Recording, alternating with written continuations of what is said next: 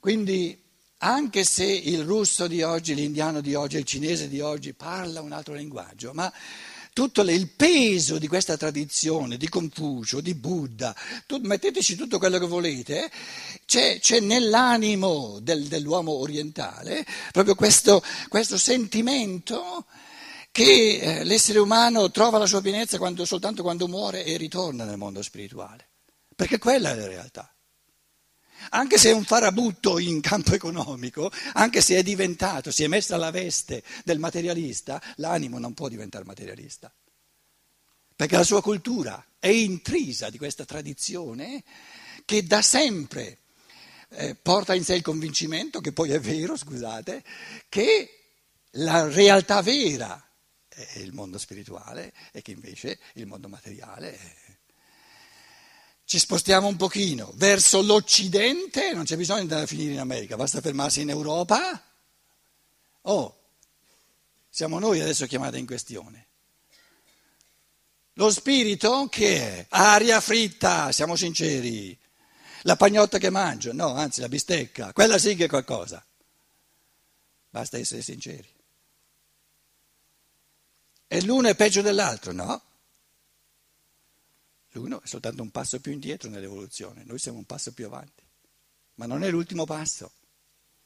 Ve l'ho detto, per il materialismo bisogna passarci, così come bisogna passare per l'egoismo. E chi non ci è ancora passato ci deve passare. Culture che non ci sono ancora passate ci devono passare. Però non è l'ultimo passo. Allora dice eh, Steiner, ma una cosa un geniale, io adesso voglio soltanto stuzzicarvi l'appetito di, di comprare il libro e di leggerlo, eh, perché mm, è difficile, le cose sono così belle, ma vanno studiate, poi vanno, vanno macinate, vanno, vanno eh, lette diverse volte. Dice, la differenza fondamentale tra l'Oriente è che l'Oriente, come dire, in fondo, se l'Oriente, eh, come dire, i, qui questo è l'essere umano, eh? intendiamoci bene, insomma, ecco qui.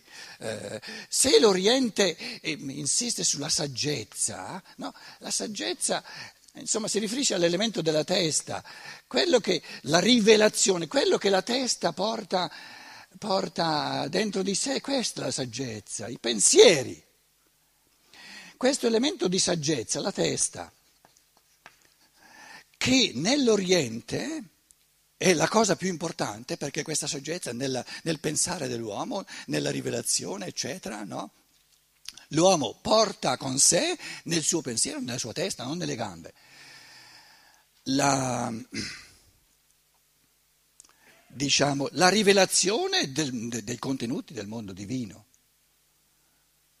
E dice il futuro dell'umanità dipende in tutto e per tutto dall'America e un'America che, che, che, si, che si sich verständigt, che si intende con l'Europa. E nella misura in cui l'America e l'Europa si, si, si, intendono fra di loro, perché hanno uno spirito comune, o una, non uno spirito, ma insomma adesso ci capiremo, avranno, creeranno i presupposti per intendersi con la spiritualità dell'Oriente. Allora, l'Oriente, la spiritualità. E l'Occidente, soprattutto l'America? Che cosa mette l'America in primo piano? Sentirlo dal dottor Stein è una cosa straordinaria. La volontà. Al centro della cultura americana c'è la volontà, le forze di volontà. E ciò che, ciò che un uomo pensa non importa niente a nessuno, perché ciò che uno pensa non, è aria fritta, non si mangia, non si... La volontà e dalla volontà viene l'agire. Quello sì che è una realtà. Quindi un, un fenomeno primigenio della cultura americana è la potenza militare. Le guerre che fanno sono un'espressione genuina, schietta archetipica delle forze di volontà che picchiano. Lì sì che avviene qualcosa. E, e nell'Iraq, insomma, è successo qualcosa. Nell'Afghanistan è successo qualcosa. Adesso tutti si chiedono, mo arriva la Siria, dopo la Libia, poi l'Iran, si salvi chi può. Ma l'America picchia, l'America picchia perché ci sono forze di volontà e quello che i professori dicono, disquisiscono all'università, sì, li paghiamo perché abbiamo un sacco di soldi, ma insomma. E la scienza serve soltanto nella misura in cui si traduce in tecnica. E cos'è la tecnica? Forze di volontà, fare qualcosa. Quindi nella misura in cui Steve Jobs eh, tira fuori in Apple nuovi progetti, eccetera, iPad, eccetera, lì non, non, non ho più a che fare con, con, un disquisire di professori, ho a che fare con forze di volontà che si traducono nel fare, si traducono nel produrre, si traducono in una tecnica che poi hanno tutti in mano per fare qualcosa. Quindi il fare, la volontà, l'agire, il fare.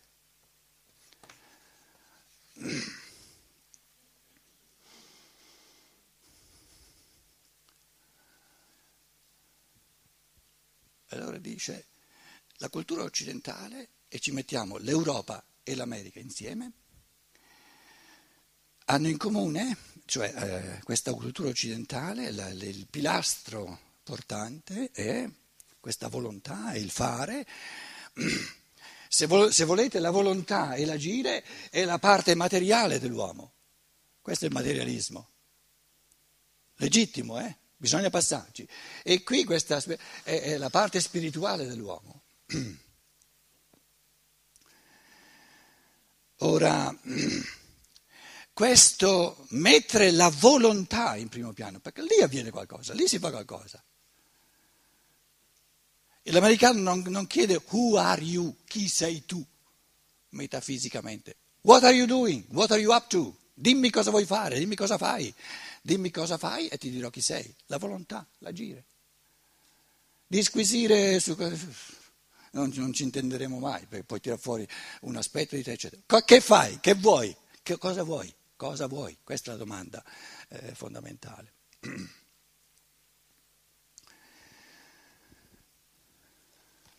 Allora dice, adesso mi sto arrabattando per, per per, per, riassumervi cose che io ritengo così belle, così fondamentali, così importanti per capire l'umanità e anche per, per orientarsi e quindi dare, per, per, fare l'esperienza reale dell'umanità e, e inserire la propria esperienza in questa, in questa umanità. E dice, in fondo la nostra cultura occidentale ha due ceti sociali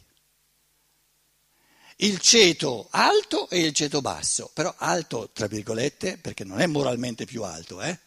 eh? soltanto riguarda i soldi per esempio, o anche l'educazione, e il ceto basso che ha meno soldi, meno educazione eccetera, ci intendiamo, eh? d'accordo? Gli operai. E dice, il ceto alto è quello che ha recepito il massimo, qui è l'Oriente, no? Il massimo di questa, la scienza, la, diciamo, la, l'arte, eh, tutta quella che Karl Marx chiama l'ideologia, che per i proletari di allora era pure ideologia perché era soltanto andare in brodo di giudice, ma cambiava nulla nella vita. Nella vita era importante che gli altri sbuffano per, per, per, perché io sia in grado di andare al concerto, di andare in vacanza, eccetera, no? di, di, avere due macchine e una casa e mezza. No? Allora abbiamo il ceto il ceto alto mette, eh, diciamo, in primo piano la scienza, la scienza è la forma ultima, moderna, occidentale, della sapienza, dei cammini di pensiero, contenuti di pensiero, di, di conoscenza dell'Oriente. Invece il ceto basso, siccome, siccome non gli importa nulla di questa, di questa non educazione, ditemi un'altra parola. Com'è? Istruzione di questa spiritualità, se volete, no? che, che, poi è una spiritualità di, di, di oppressione, del ceto, per tenerlo bello sotto. Il, il ceto basso da sempre eh, eh, mette in primo piano la volontà perché la classe lavorativa e lavorare, l'operaio, no? lavorare significa mettere in primo piano la volontà, fare qualcosa. Quindi il ceto alto disquisisce, fa cultura. La cultura, la cultura, scusate, mi mancava questa parola, la cultura. Mi mancava questa parola, la cultura. La cultura non delle carote e, delle, dei, e dei carciofi, ma la cultura. Il, il ceto basso, sto insomma, andando per sommi capi, eh, per il ceto basso, questa cultura non gli interessa nulla anche perché la ritiene eh, proprietà privata del ceto che, che lo opprime. A tutt'oggi, eh, anche se le cose sono diventate più complesse, ma è ancora così. Quindi non gli interessa proprio e vive nell'elemento della volontà. Allora, il passo successivo di Stein, in questa esposizione che sto cercando, arrabattandomi di, di, di, di dire, riassumere, dice,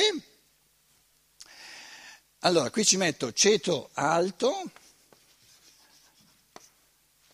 Ceto alto perché è, è stratosfericamente fuori dalla realtà, quindi alto tra virgolette. Ceto basso perché è tenuto in basso.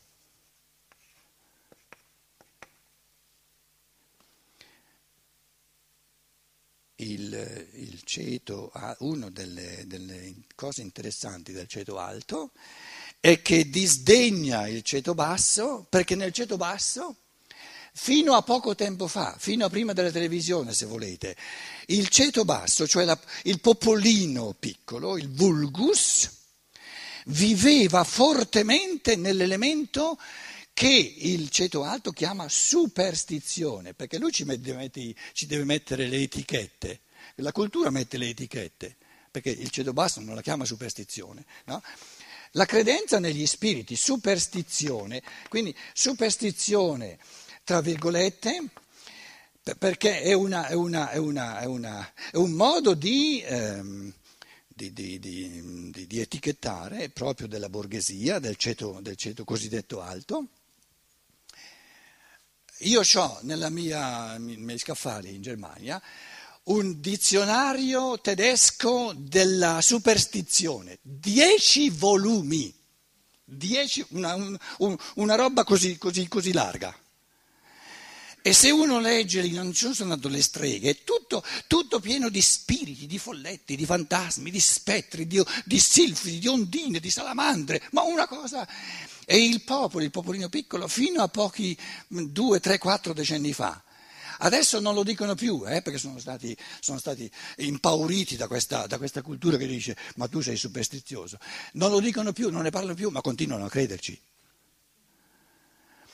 Allora mi ricorda quando ero a Laos, in Oriente, che tante persone, non soltanto i giovani, non uscivano mai la sera quando, quando, quando, diventava buio perché avevano paura che il folletto di quell'albero lì salta fuori e mi dà uno schiaffo. Lo spirito dell'albero. E loro erano sicuri, e la cosa non è sbagliata, eh, che tutto è intriso di spirito, a livelli diversi cosa che eh, per, per, il ceto alto, per la cultura eh, dominante di dominio, è una superstizione, naturalmente.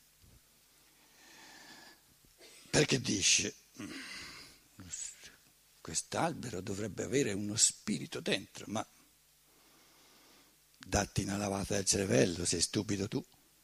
Invece l'animo, diciamo, così ingenuo che non ha ancora vissuto il peccato originale della coscienza è sicuro che c'è dappertutto lo spirito eh, all'opera. Perché è vero, scusate se ve lo dico fra parentesi, lui ne è sicuro spontaneamente, perché è vero, ma ve lo dico fra parentesi, se no mi ammazzate prima che, che finisca la, la, conferenza. Allora, siccome, siccome la cultura del ceto alto disdegna nel suo materialismo no? di, di, di, di, cultura di dominio, di cultura di potere, che tu non hai il diritto, sei uno stupido, sei, sei, sei un superstizioso, se credi nella presenza dello spirito che opera, che all'opera dappertutto, allora il dottore Rudolf Steiner viene con il contraccolpo, parla perorà, la causa di questi, di questi poveretti che però sono più ricchi. No? Però una ricchezza va conquistata eh, coscientemente e quindi il ceto alto da un altro punto di vista è un passo più avanti nell'evoluzione, perché si è perso anche questo ultimo frammento di grazia divina, che è il convincimento dato per natura che c'è dappertutto lo spirito. E anche questo convincimento, convincimento va spazzato via. Se vogliamo che l'individuo se lo riconquisti dal nulla a partire dalla libertà. Quindi non sto, non, non sto soltanto dando colpi al ceto alto, eh? intendiamoci bene. Però siccome siccome questo ceto alto vorrebbe imporsi come l'unico modo, l'unica diciamo, conoscenza oggettiva, scientifica del reale, il dottor Rostani arriva con il contraccolpo e dice tu professore di americano di fisiologia, tu professore di biologia, tu professore di storia, eccetera, sei un super superstizioso perché sei superstizioso senza neanche accorgerti e questo è ancora peggio. Allora uno a quel punto lì, oh, oh mica, mica, ti addormenti, oh, anche se sono le tre di notte, no, no, qui voglio continuare a leggere, arrivano le quattro di notte, capito? Non se ne accorge neanche. Dice qua la cosa diventa interessante adesso. E quali sono i fantasmi, gli spettri eh, classici? Della cultura ufficiale, della scienza ufficiale, del ceto alto. Quando parla riferendosi alla volontà che c'è, perché la volontà muove, eh, insomma, in qualche modo muove le braccia, le mani, quando l'individuo agisce c'è la volontà e quando eh, la, la, diciamo, la scientificità dominante vuol, vuol, scendere al nocciolo e dirci di che cosa è fatta la volontà, cos'è, cos'è, cos'è, cos'è il reale nella volontà, cos'è che è operante, che fa muovere. Parla di istinto, brama, le voglie. E Steiner chiede, cos'è l'istinto?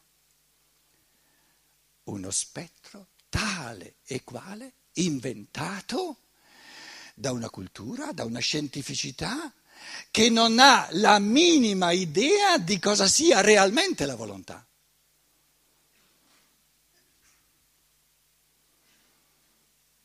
E siccome non conosce la realtà vera della volontà, inventa fantasmi, diventa superstiziosa. Quindi il professore di, di, che all'università, in biologia, psicologia per esempio, che parla di istinti di brame, è un superstizioso perfetto.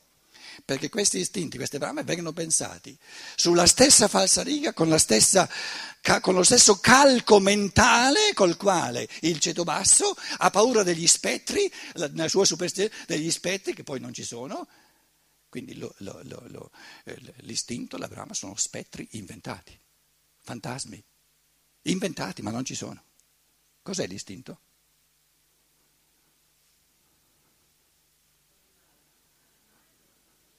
Sì, anche nell'animale, l'uomo c'ha in comune con l'animale, ma cos'è?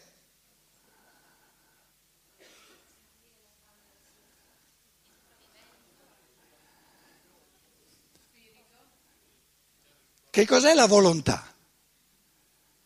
Uno dice la volontà si esprime nell'istinto o l'istinto si esprime nella volontà. Cos'è la volontà?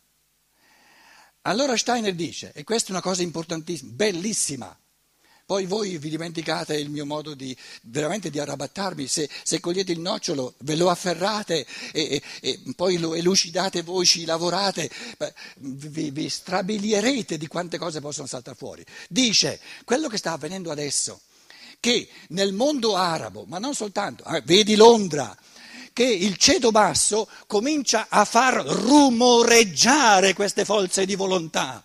Siamo stufi di questa cultura imposta che non ci appartiene. Noi vogliamo realizzare quello che vogliamo noi. Si presenta la forza virulenta della volontà, e questo fenomeno, dice Steiner, si allargherà su tutta l'umanità. E se il ceto basso non sarà quello della, Tun- della Tunisia o della Libia, dove le forze di volontà cominciano a rumoreggiare, ma se comincia a diventare la Cina, si salvi chi può. Quindi è importante, importantissimo no? che a quest'ora dell'evoluzione ci facciamo dei pensieri su queste cose fondamentali. Cosa sta succedendo? La volontà, le forze di volontà, il ceto basso è stufo di lasciarsi dominare da questa testa vuota e vuole fare quello che vuole. Non si vuole più lasciare imporre come deve comportarsi, che deve sbuffare per gli altri, vuole fare quello che vuole lui. Questo sta avvenendo ed è solo l'inizio.